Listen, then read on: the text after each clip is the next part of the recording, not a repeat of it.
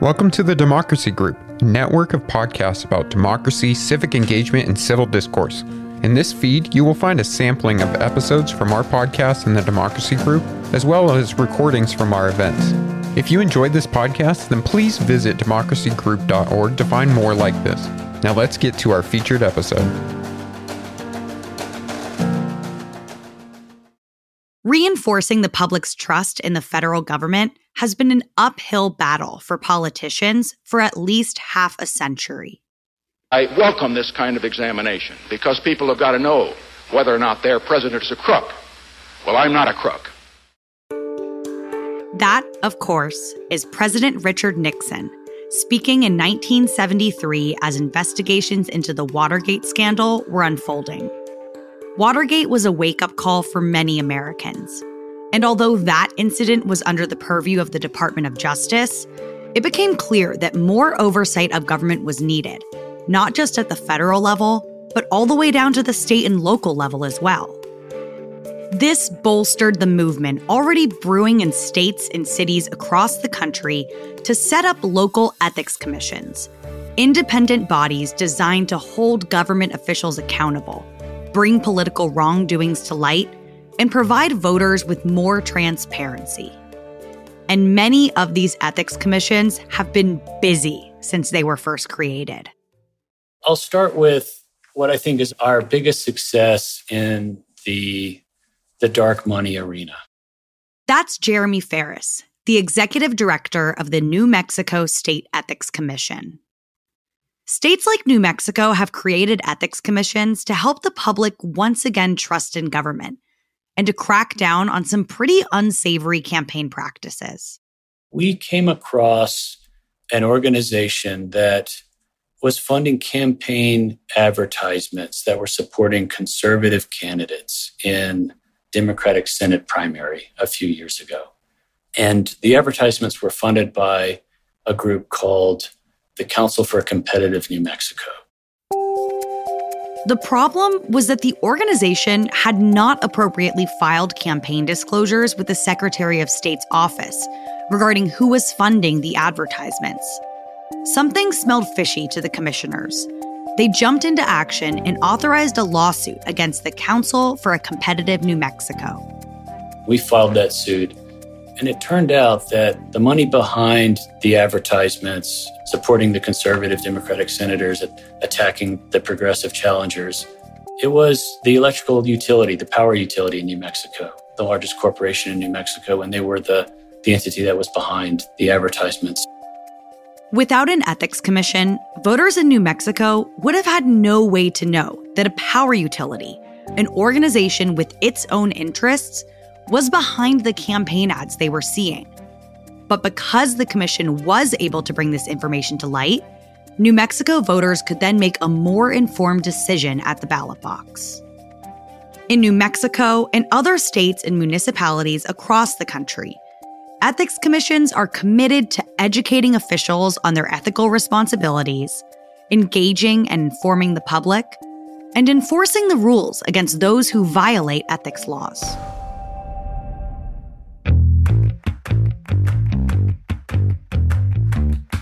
I'm Simone Leeper, and this is Democracy Decoded, a podcast where we examine our government and discuss innovative ideas that could lead to a stronger, more transparent, accountable, and inclusive democracy. In this episode, we focus on the importance of state and local ethics commissions in fighting corruption and explore why, without independent oversight, corruption can hinder the ability of everyday citizens to have their voices heard in the democratic process.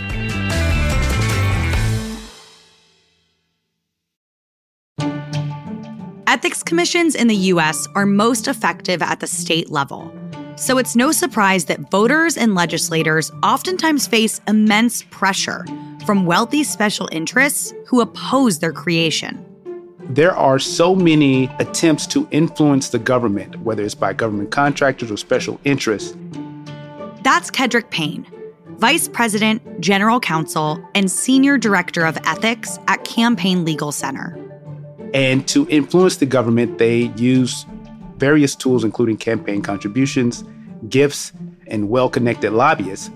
And the ethics commissions are faced with enforcing those rules to make sure that there's not undue influence by these outside forces.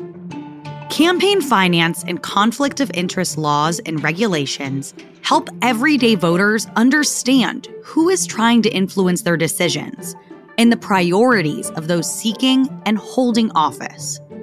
But laws and rules need enforcement in order to mean anything, and those expected to follow them need clear guidance on how to do so. This is where ethics commissions come in.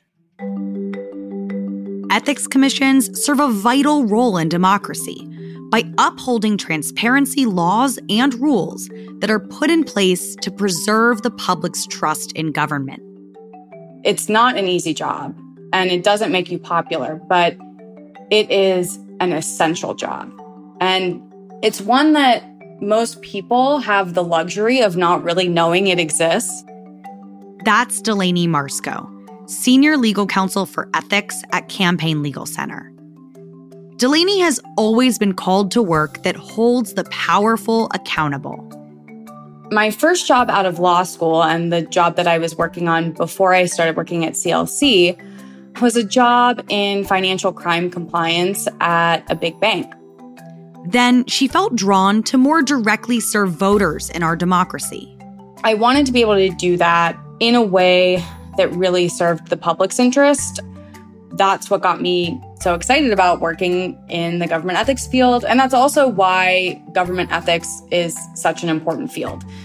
It's a relatively small group of people making sure that public officials are serving the public's interest, not the interest of wealthy political donors or their own bottom line or lobbyists or people who used to pay their salary. It's a group of people making sure that the most powerful people in this country are using that power for the public's good. So, how do ethics commissions help to hold government officials accountable? I like to think of the work of state and local ethics commissions as falling into three main buckets. The first is transparency. Delaney says Commissions keep an eye on political campaigns and people running to be elected officials. Whether it's who donated to their campaigns, what stocks they hold, who's lobbying them, and why. Ethics commissions are often responsible for collecting that information and making it public. Ethics commissions often help establish online records of public disclosure statements so that voters can make informed decisions about candidates and issues. The reason voters in Los Angeles, for example, can see independent expenditure trends in city elections on a dashboard with just a few clicks is because the LA City Ethics Commission has put a lot of time and a lot of effort into developing a tool that makes that transparency possible. The second focus of the work of ethics commissions is to serve as resources for elected officials. Commissioners advise them on the law so they understand their disclosure requirements and other responsibilities they have.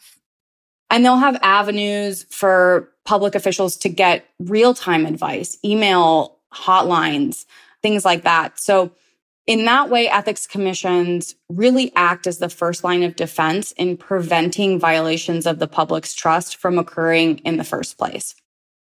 Lastly, having the authority and the independence to enforce consequences for these violations is at the heart of ethics commissions. Ethics commissions are often responsible for the enforcement mechanisms that happen on the state and local level when ethics violations do inevitably occur. Ethics commissions can receive complaints from the public or from other government employees who witness wrongdoing. They often have the power to investigate the alleged violations and potentially impose penalties or refer the case to other authorities.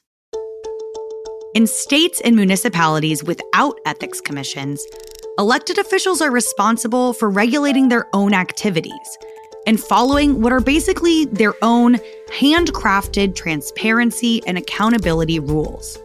This doesn't always work so well.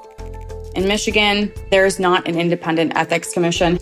And so in the last gubernatorial election, the candidates released what could very loosely be called financial disclosures, but it was whatever they felt like disclosing at the time. The reason that we have ethics commissions and that we have clear ethics laws that are enforced by ethics commissions is so there's a standard so that everyone understands what they have a right to know about public officials, about our leaders. And then they have a place that they can go to get that information. And in Michigan, they didn't have that. And so it's very bizarre to have an elected official or to have a candidate just decide themselves what they think the public has a right to know. Looking again at New Mexico, Jeremy says that the way their ethics commission works is unique, and that's likely due to the fact that the state was a late enactor of this practice. Because New Mexico didn't establish an ethics commission until 2020, they were able to learn from the successes and failures of other states' models. The first thing that New Mexico got right their commission is a part of their state's constitution, meaning one governor or a majority in the legislature cannot get rid of it. The commission has a kind of constitutional presence and will be part of New Mexico state government for long into the foreseeable future. The commission is also financially independent from any other governmental agency. Jeremy says this has been integral to their work establishing trust and transparency with voters.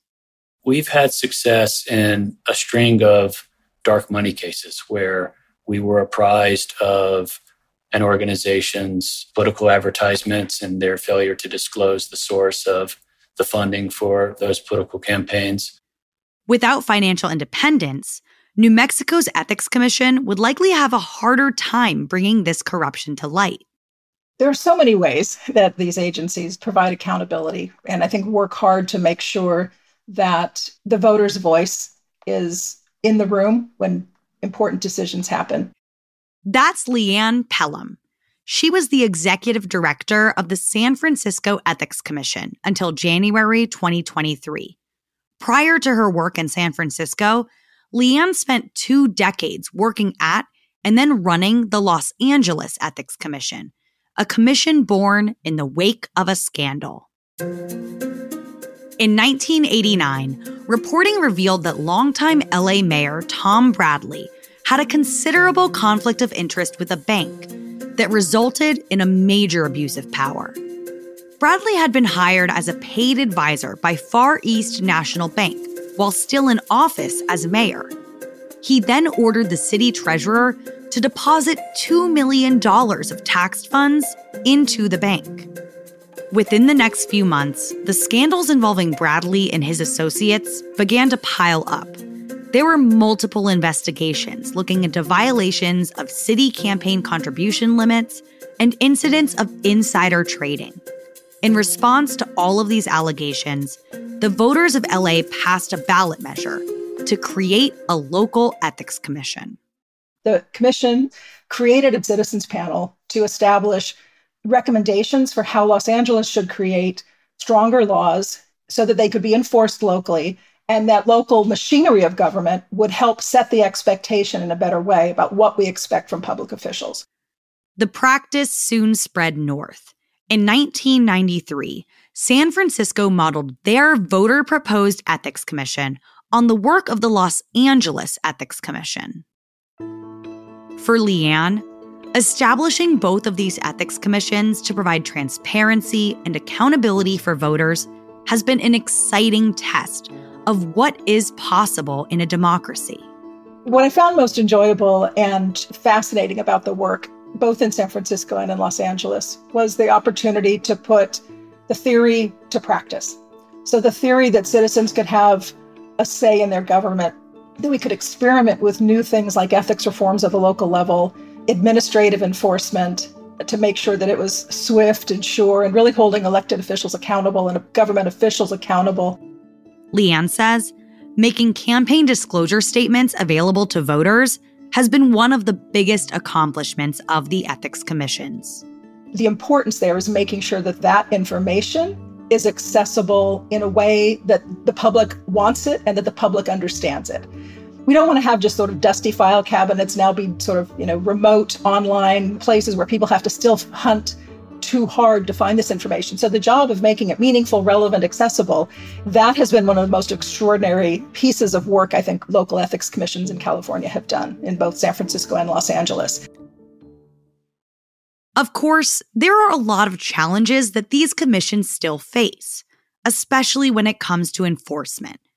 Ethics commissions are under pressure from a diverse group of stakeholders that includes government officials and employees, lobbyists, and of course, the general public. Plus, expectations are high for the ethics commissions to step in where other government entities have failed. When the voters created the ethics commissions, I think the impetus behind those efforts seemed to be very much tethered to the idea that those who are currently on duty, the district attorneys or the city attorneys, or others who were tasked with investigating breaches of conduct at the local level, weren't doing it to the voter satisfaction. LeeAnn says one solution to strengthening the enforcement branch of the ethics commissions is for the commissioners to act more like traffic cops for ethics violations and less like judges deciding a case. When people step out of the boundaries of that sidewalk, someone needs to be there to call them, to give them a traffic ticket, and say, don't do it again. And this is one effective way ethics commissions can approach enforcement. So people aren't generally thrown into prison or into jail because of an ethics violation that an ethics agency finds. But the ethics commissions can and do publicly hold officials accountable for their violations. Each year, CLC conducts a top 10 report that surveys and interviews different ethics commissions across the country to better understand the tools and mechanisms that are establishing transparency in their state. Kedric says state and local ethics commissions are sometimes able to hold officials accountable better than the federal government, and they can be more effective in other ways as well. Federal government could learn from the state and local ethics commissions how to better engage the public, how to make their websites just more user friendly so that the public is able to see what is actually happening with their elected officials and to see where the problems are and to see where the answers are. But there are opportunities for improvement, like better using technology to enforce ethics laws. For example, ethics commissions could make use of automated software to conduct audits on financial disclosures or catch failures to comply with requirements. Delaney says that using technology to then turn that information into a searchable database could greatly benefit the public. It's one thing to collect a lot of financial disclosure reports and put them in just a list of PDFs on the website and just say done. It's a whole other thing to have a dashboard where a member of the public can go in and use a advanced search function to find information that they're looking for. With political independence and the right tools, ethics commissions can hold politicians accountable and the more they do this work, the more they build trust with voters. Their successes strengthen our democracy and our faith in our democracy, making it harder for elected officials to break that faith. Ethics commissions are holding public officials accountable, whether it's in mandatory ethics trainings or through enforcement actions or in the many, many transparency efforts that commissions undertake. The public is not ignorant to that. Ethics commissions across the country say that people are using their websites, people are calling them, people are filing complaints. The public actually engages with ethics commissions. They're not just something that theoretically exists to protect the public's trust. They actually exist and they actually work with and for the public to hold people accountable. Ethics commissions are a great example of how states and cities have become the laboratories of democracy and are finding ever new and innovative ways to improve how we govern ourselves.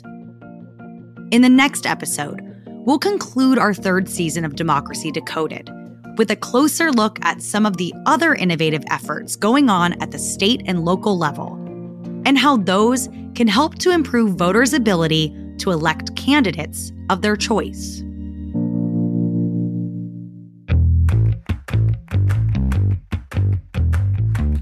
Special thanks to Jeremy Farris, Kedric Payne, Delaney Marsco, and LeeAnn Pelham for appearing in this episode. You can find additional background information on the topics discussed in the show notes, along with a full transcript of the show. Democracy Decoded is produced by LWC Studios for Campaign Legal Center, a nonpartisan, nonprofit organization which advances democracy through law at the federal, state, and local levels, fighting for every American's right to responsive government and a fair opportunity to participate in and affect the democratic process. You can visit us on the web at campaignlegalcenter.org. Democracy Decoded is hosted by me, Simone Leeper, legal counsel for redistricting at CLC. Leading the production for Campaign Legal Center are Casey Atkins, multimedia manager, and Brendan Quinn, senior communications manager for campaign finance and ethics. This podcast episode was produced by Michelle Baker, edited by Paulina Velasco, and mixed by Tren Lightburn. Democracy Decoded is a member of the Democracy Group, a network of podcasts dedicated to engaging in civil discourse, inspiring civic engagement, and exploring the future of our democracy. You can learn more at democracygroup.org.